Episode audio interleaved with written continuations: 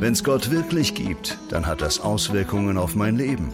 In dieser Message erfährst du mehr davon. Willkommen bei der Home Church. Dein Abenteuer mit Gott. Dinge von außen beeinflussen unser Inneres. Das ist klar. Ähm, aber eins habe ich noch bemerkt, sehr oft bestimmen sogar Dinge von außen unser Inneres. Wir werden getrieben von Dingen, die von außen kommen. Und ich habe vor kurzem Folgendes erlebt. Ich bin mit dem Zug nach Wien gefahren und war dann so vertieft, irgendwie habe am Laptop gearbeitet und dann musste ich noch schnell was fertig machen, bin ausgestiegen und habe dann eben mich auf eine Bank gesetzt und das fertig gemacht, weil ich so drinnen war. Und ich war so vertieft und plötzlich bemerke ich, dass ich mein Handy nicht mehr finden kann. Ja, das ist einfach mehr oder weniger weg ist. Okay, Handtasche durchsucht, ja, wie eben gerade gehört, ziemlich lange, nichts gefunden und dann bin ich schon ein bisschen nervös geworden, ja, und habe dann gedacht, okay, wo kann das sein? Und habe dann ähm, am Handy mein Laptop, meinen am Laptop mein Handy geortet. Und ich habe dann gesehen, es ist am Bahnhof in Wien. Aber so viel hat mir das auch nicht geholfen, wenn man gedacht hat, okay, wenn es jemand gestohlen hat, dann ist es auch wahrscheinlich noch am Bahnhof. Und ich habe bemerkt, wie ich dann leicht nervös geworden bin. Dann war ich genervt, habe mich über mich selber geärgert ähm, und hat dann die ganzen Gedanken gehabt, vielleicht hat es jemand gestohlen, ich habe zu wenig aufgepasst und so weiter. Und dann sind zwei äh, etwas verwahrlost aussehende Jugendliche gekommen, die wollten, einen, die wollten Geld haben für einen Energy Drink mit der Erklärung, dass das das günstigste Getränk sei. Ähm, Nachdem ich gerade ein Buch gelesen habe über gesunde Ernährung und so weiter, habe ich mir gedacht, ich lade sie auf einen Smoothie ein. Ja, dann sind wir zu dieser Obstbar gegangen und haben uns dort einen Smoothie gegönnt und habe ihnen dann so mein Herz ausgeschüttet, dass ich mein Handy verloren habe. Die haben natürlich auch nichts machen können. Und ähm, ich war eigentlich in dem Gespräch mit denen immer im Analysieren, in meinen Gedanken, wo könnte mein Handy sein? Ähm, und wie komme ich wieder dazu und wie kann ich das jetzt wieder irgendwie finden? Ähm, und eigentlich hätte ich einen Termin gehabt für ein Meeting, ja, das ist auch noch dazu gekommen. Und ich überlegte die ganze Zeit, wie komme ich jetzt dahin, weil ich kann ja nicht nachschauen, wo das Meeting stattfindet.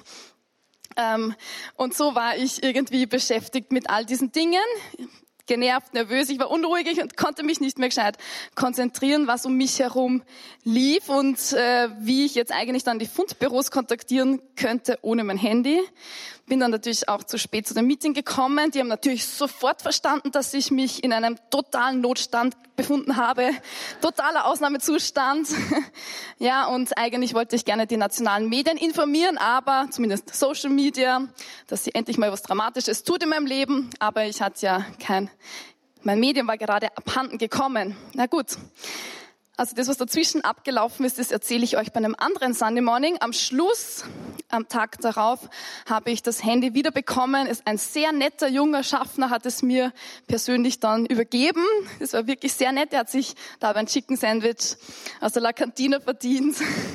so ganz nebenbei. Na gut, also so viele Anrufe hatte ich noch nie in Abwesenheit von verschiedenen Nummern. Das meiste war ich selbst von verschiedenen Handys, wo ich angerufen, mich selber angerufen hatte. Und eines ist mir bei diesem Erlebnis ähm, massiv aufgefallen, da haben wir jetzt das genauer analysiert. Mein Inneres war massiv davon bestimmt, was im Außen um mich herum geschah. Und wegen einem kleinen elektronischen Gegenstand ließ ich mir einfach meine Ruhe rauben. Ja, und so ein, also ein Umstand hat mein ganzes Gefühlsleben total durcheinander gewirbelt. Und das, was mich wirklich nervte eigentlich, war, dass dieser kleine Gegenstand, der kaum größer ist eine, als eine Zigarettenschachtel, so sehr über meine Gefühlswelt bestimmt. Und vielleicht geht es dir ähnlich. Ich habe nämlich noch etwas bemerkt. Man muss diesen besagten Gegenstand gar nicht verlieren, damit er über deine Gefühlswelt bestimmt. Es reicht, wenn man ihn bei sich hat. Ja, also das Einzige, du musst eben am besten irgendwie gut vernetzt sein auf Social Media und auf WhatsApp und Co. Instagram und so weiter, bestimmen extrem unseren Alltag. Ja, ich habe nachgeschaut, die Hälfte der Weltbevölkerung hat einen Social-Media-Account zum Beispiel. Über Facebook Messenger und WhatsApp werden täglich 60 Milliarden Nachrichten verschickt. Auf YouTube werden täglich eine Milliarde Stunden Videos geschaut und auf Instagram circa 95 Millionen Fotos hochgeladen. Ich weiß nicht, ob da die Stories mitgezählt sind. Ich glaube eher nicht. Aber Fakt ist, dass Dinge, die auf den sozialen Medien laufen, wesentlich unser Leben bestimmen. Das ist positiv und es kann aber auch negativ sein. Ja? Also es kann positive Gefühle auslösen und auch negative Dinge auslösen. Positiv, wenn du mit jemandem virtuell flirtest, dann können sich deine Arbeits- oder Studienkollegen äh, wahrscheinlich besser deinen Dauergrinser erklären. Ja. Aber negativ, wenn du am, in der Früh aufwachst und du schaust gleich die Nachrichten durch und du merkst, dass einfach sehr viele negative Dinge um dich herum passieren. Ja, und das, das Erste, was du in der Früh liest, ist dann, wie jemand umgebracht worden ist, irgendwo in, in einer anderen Stadt oder so. Also dann kann es natürlich schon massiv auch unser Gefühlswelt und unsere Wahrnehmung auf sehr negative Art beeinflussen. Also ich sage nicht, dass Social Media schlecht ist, aber schlecht wird es dann, wenn die Umstände von außen unser Inneres nicht nur beeinflussen, sondern massiv bestimmen. Und dann ist nämlich folgendes Problem, dass das Außen das Innen total massiv vereinnahmt das Außen, das versucht, das Innen wirklich zu verschlingen. Und wir werden dann getrieben von den Dingen, die von außen kommen. Ein Beispiel, das ist etwas radikal, ist Burnout. Ja, wenn man so Burnout anschaut, wie das funktioniert, es ist das Resultat von persönlicher Überforderung und von einer Krise, die meistens am Arbeitsplatz ausgelöst wird, aufgrund von dauerndem Stress und Überlastung. Und statistisch, statistisch gesehen findet man Burnout als eine ständig steigende Krankheitsdiagnose. Also das heißt, ähm, in Firmen werden immer mehr Leute krank geschrieben aufgrund von Burnout. Also es gibt immer mehr Tage, an denen Mitarbeiter wegen Burnout ausfallen. Und eben ein gravierend empfundener Grund von Burnout ähm, ist Überforderung. Und die Frage ist, wie wird Überforderung eigentlich ausgelöst? Und warum ist es so, dass in unserer Zeit im Job einfach so massiv Überforderung empfunden wird? Mehr als früher. Und ein paar Faktoren, die laut Umfragen ausschlaggebend sind, ist zum Beispiel Hektik und Stress im Alltag. Persönliche Sorgen, Zeitdruck im Beruf, alles muss schneller, besser, ähm, noch kompetenter gemacht werden, Konflikte mit anderen, dann auch viele familiäre Verpflichtungen, denen man nachkommen muss und wo ein immenser Druck entsteht, die Schwierigkeit, dass man Familie und Job irgendwie unter einem Hut bringt und es vereinbart, dann auch die ständige Verfügbarkeit. Ja, also man muss immer online sein, man muss immer schauen, wie kann ich, ähm, wie kann ich helfen, wo kann ich etwas tun. Also dass man quasi nicht mehr abschalten kann. Die fehlende Abgrenzungsfähigkeit, manchmal auch finanzielle Sorgen und so weiter. Also Überforderung ist ein Thema in unserer Zeit, dem sich viele Menschen ausgesetzt wissen. Das Spannende ist, dass wir schon im Alten Testament auch merken, dass Leute überfordert sind. Also das ist nicht ein komplett neues Thema unter der Sonne, sondern auch im Alten Testament waren Leute überfordert. Ja? Der Prophet Elia, der hat sich mal unter einen Ginsterstrauch gelegt und wollte einfach sterben. Er hatte Selbstmordgedanken, weil er, sagt, hey, weil er gesagt hat, hey Gott, das ist einfach zu viel. Ich bin total überfordert. Aber wir finden auch noch eine andere Stelle im Buch Hohelied, da ist das Hirtenmädchen Sulamit, sie ist ein junges, fesches Mädchen und auf unerklärliche Weise verliert der König das Herz an dieses Mädchen. Ja, er will sie zur Frau, er will, will sie am Thron als Mitregentin an seiner Seite wissen. Aber dieses Hirtenmädchen muss durch eine Schule der Reifung gehen. Also ja, sie ist ähm, so quasi bei den Herden aufgewachsen und sie muss einfach gewisse Prinzipien lernen. Und unter anderem genau dieses Reich Gottes Prinzip, über das wir heute hören, innen ist wichtiger als das Außen. Das Innere ist entscheidender als das Äußere. Ihr Problem von diesem Hirtenmädchen Sulamit ist nämlich, dass in ihrem eigenen Garten, in ihrem eigenen Weinberg die Dornen wachsen und dass ihr eigener Garten eigentlich total verwildert, während ähm, sie sich um den Garten von anderen kümmert. Das heißt, sie hat einen eigenen Garten, einen eigenen Weinberg und sie kümmert sich nicht darum, sondern sie kümmert sich nur um die Weinberge von anderen. Und das ist genau dieses Prinzip, was mit Überforderung gemeint ist. Auch in unserer Zeit. Wir kümmern uns um so viele Dinge, wir machen so viel, aber das eigentliche, Wesentliche vergessen wir und es bleibt zurück. Hohelied 1, 6, da heißt es, Meiner Mutter Söhne waren wir böse, ließ mich Weinberge hüten, den eigenen Weinberg konnte ich nicht hüten. Also Sulamit kümmert sich um die Weingärten der anderen, ohne den eigenen zu pflegen. Und das genau passiert beim Burnout. Man vernachlässigt den eigenen Weinberg. In der Psychologie würde man heute sagen, man vernachlässigt die Selbstfürsorge, dass man sich um das eigene kümmert, das, was in unserem Herzen drinnen ist, unser Innenleben, unsere Seele, unser emotionales Leben. Man verliert sich im Tun und im Dienen für anderen und eigentlich verliert man sich selbst dabei. Und das ist absolut dramatisch, weil dann geht es mit dem Dienen und Tun für andere auch nicht mehr sehr lange. Die traurige Wahrheit ist, dass sehr viele Menschen sich nicht mehr um den eigenen Garten kümmern, dass sie nicht die Pflanzen gießen und im Inneren Kraft tanken.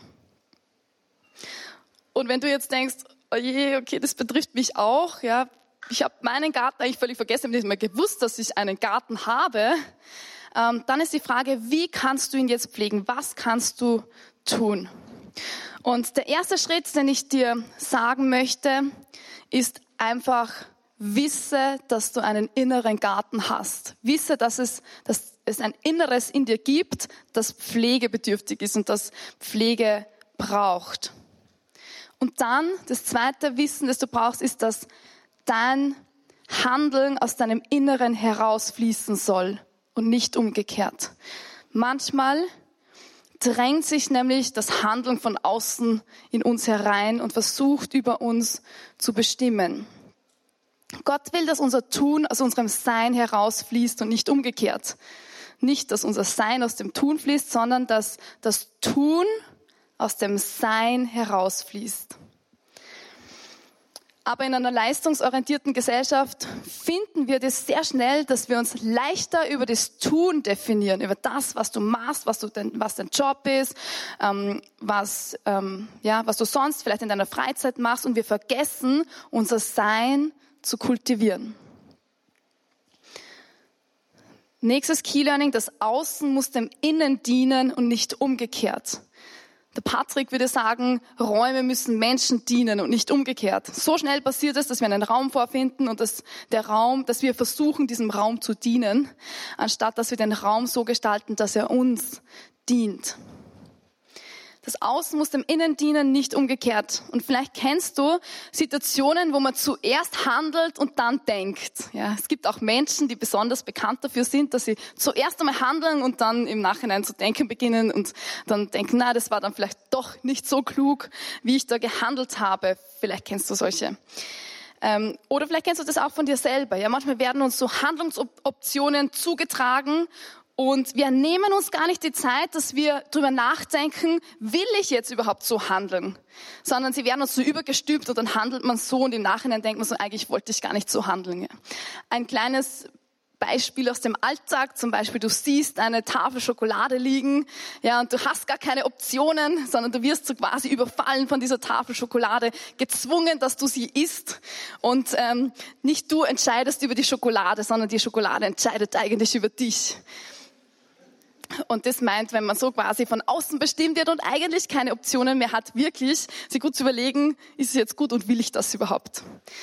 Also von das Umgekehrte von innen nach außen, wenn so quasi dein Tun aus deinem Sein fließt, heißt, deine Gedanken formen deine Entscheidungen.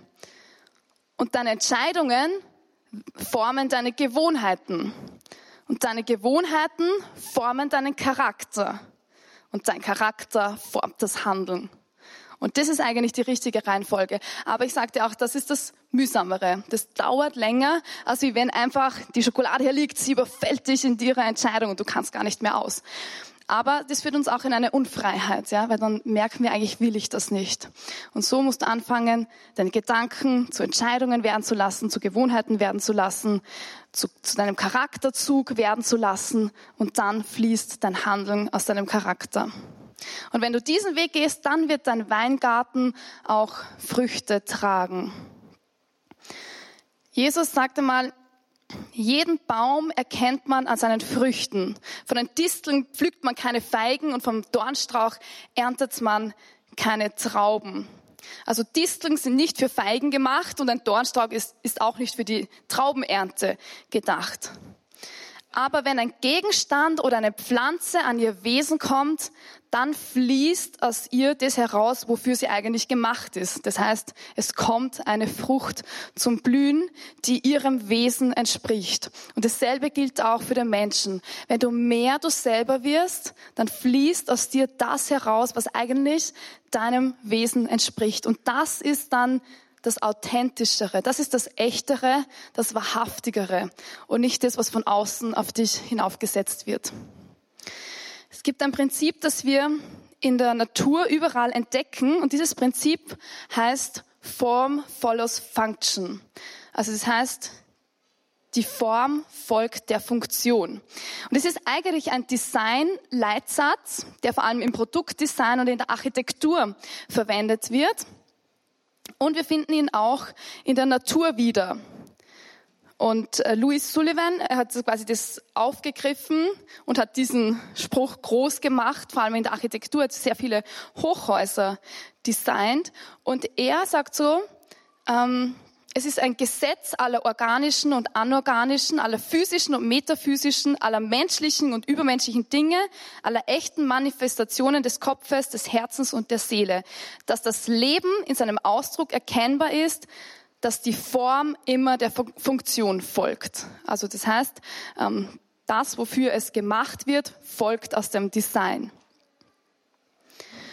Und auch in der Bibel gibt es eine Stelle, wo Jesus einmal vor einem riesigen Bauwerk steht, dem Tempel, und dann diskutieren sie, diskutiert er mit einigen der religiösen Leiter und Führer seiner Zeit. Und er sagt ein krasses Statement, das eigentlich dieses Prinzip innen vor außen sehr auf den Punkt bringt. Und zwar sagt er, reiß den Tempel, dieses architektonische Bauwerk nieder, in drei Tagen werde ich wieder aufrichten. Und er wird entsetzt angestarrt von den religiösen Führern, ja, sagten die Juden, 46 Jahre wurde es an diesem Tempel gebaut und du willst ihn in drei Tagen wieder aufbauen. Er aber meinte den Tempel seines Leibes. Er aber meinte das Innen. Er sagt, Funktion vor der Form. Er sagt, es geht um das, wofür ist der Tempel da. Es ist ein Ort des Gebetes. Es geht zuerst um das Innen. Der Tempel ist, hat eine Funktion. Und dann sagt er, und wenn man das Außen wegnimmt, wenn man die Form wegnimmt, die Funktion werde ich in drei Tagen wieder aufrichten. Und dann später haben sich die Jünger erinnert, nachdem er von den Toten auferstanden ist, haben sie sich an dieses Wort erinnert und haben gesagt, in drei Tagen, drei Tage war er quasi tot, ist in die Unterwelt hinabgestiegen. Am dritten Tag ist er auferstanden. In diesen drei Tagen hat er die Kirche völlig revolutioniert. Er hat uns ein völlig neues Verständnis gegeben, was dieses Innen ist, weil er hat gesagt, Gott wohnt nicht in einem Gebäude. Gott wohnt in unserem Herzen. Und das ist das, diese völlige Wende, dieses völlige Umdenken, das die religiösen Führer zu seiner Zeit nicht verstanden haben. Gott sagt, du bist ein Garten und in diesem Garten möchte ich dich treffen, in diesem Garten möchte ich sein. Und sehr oft sehen wir so diesen religiösen Aktionismus. Ja, wir machen alles Mögliche für, für Gott und wir können uns so reinhauen und so reinhängen. Aber Jesus war eigentlich sehr hart mit der Elite seiner Zeit. Er hat sie sehr verurteilt, er hat wirklich sehr, sehr harte Worte gefunden. Gott sieht zuerst auf das Herz. Er will nicht einfach nur dein Handeln, er will dein Herz. Und deshalb ist die Herzenshaltung wichtiger als das Handeln. Jesus sagt zu seinen Zeitgenossen, zu den religiösen Führern und Gesetzeslehrern, sagt er, ihr wehe euch, ihr Gesetzeslehrer, ihr Pharisäer, ihr Heuchler. Ihr reinigt das Äußere von Becher und Schüssel, aber was drin ist, zeigt eure Gier und Maßlosigkeit. Du blinder Pharisäer, wasch den Becher doch zuerst von innen aus, dann wird auch das Äußere rein sein. Ja, sie waren sehr bedacht, dass sie viele Vorschriften, viele religiöse Gesetze einhalten, dass sie sagen, so gehört das, so muss das sein. Und wenn du dieses Gesetz einhaltest, dann hat Gott gefallen. Aber Jesus sagt, es ist genau umgekehrt. Du musst zuerst von innen die Sachen in Ordnung bringen. Er spricht weiter, weh euch, ihr Gesetzeslehrer und Pharisäer, ihr Heuchler. Ihr seid wie weiß getünchte Gräber, von außen ansehlich, von innen aber voller toten Knochen und von allen möglichen Unrat. Von außen erscheint ihr der Menschen gerecht, von innen aber seid ihr voller Heuchelei und Gesetzlosigkeit. Also Jesus, er ist wirklich extrem hart und er verurteilt es, wenn unser Innenleben einfach total durcheinandergewirbelt ist und außen tun wir, als wäre alles perfekt. Gott fordert, dass wir authentisch sind und dass wir das Innen, dass wir uns um das Innen kümmern. Die Schriftgelehrten leben von außen nach innen und sind Sklaven ihrer eigenen religiösen Gesetze. Wenn du von außen nach innen lebst, lebst du in der Versklavung. Wenn du von innen nach außen lebst, lebst du in der Verheißung. Und deshalb ist die Herzenshaltung wichtiger als das Handeln. Gott will in erster Linie dein Herz, nicht dein Handeln. Und er kennt deine innersten Gedanken. Er kümmert sich um das, wie du, was du denkst und was in deinem Herzen los ist.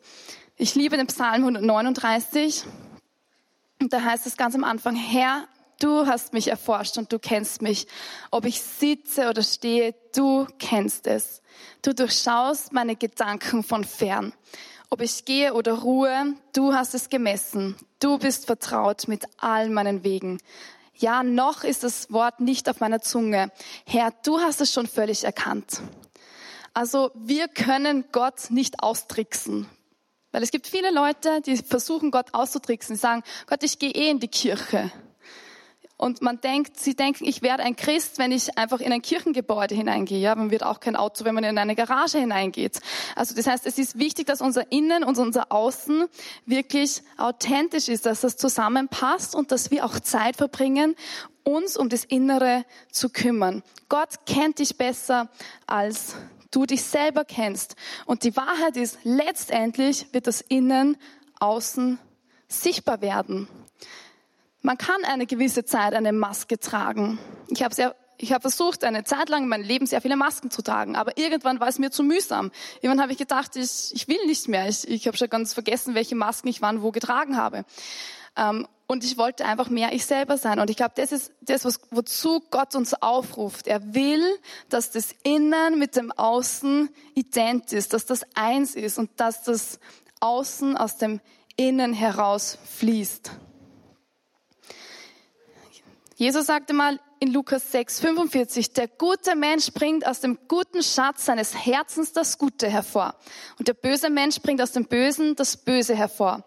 Denn wovon der, das Herz überfließt, davon spricht sein Mund.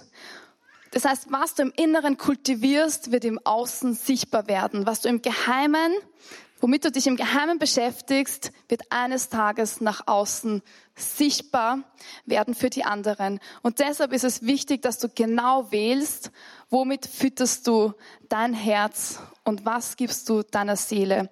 Was aus deinem Inneren kommt, fließt aus dir heraus. Ich möchte noch mal kurz zusammenfassen. Dinge von außen bestimmen unser Inneres. Das Außen versucht, das Innen immer zu vereinnahmen. Das Innere ist entscheidender als das Äußere. Das Außen muss dem Inneren dienen und nicht umgekehrt. Gott sieht zuerst auf dein Herz. Für ihn ist die Herzenshaltung wichtiger als das Handeln. Und letztendlich wird das Innere nach außen strahlen. Und jetzt möchte ich kurz beten. Jesus, ich danke dir, dass du ein Gott bist, dem das Innere, das, was in unserem Herzen ist, wichtiger ist als das Außen. Und es mag Situationen geben, die nach außen gleich ausschauen, aber wo es einen gravierenden Unterschied gibt, weil du auf das Herz siehst, auf das, was unsere Absicht in unserem Herzen drinnen ist. Und ich danke dir, dass du ein Gott bist, der uns kennt durch und durch. Ein Gott, der Liebe ist und der nicht aufhört, uns extrem zu lieben. Herr, ich danke dir von ganzem Herzen. Darum beten wir.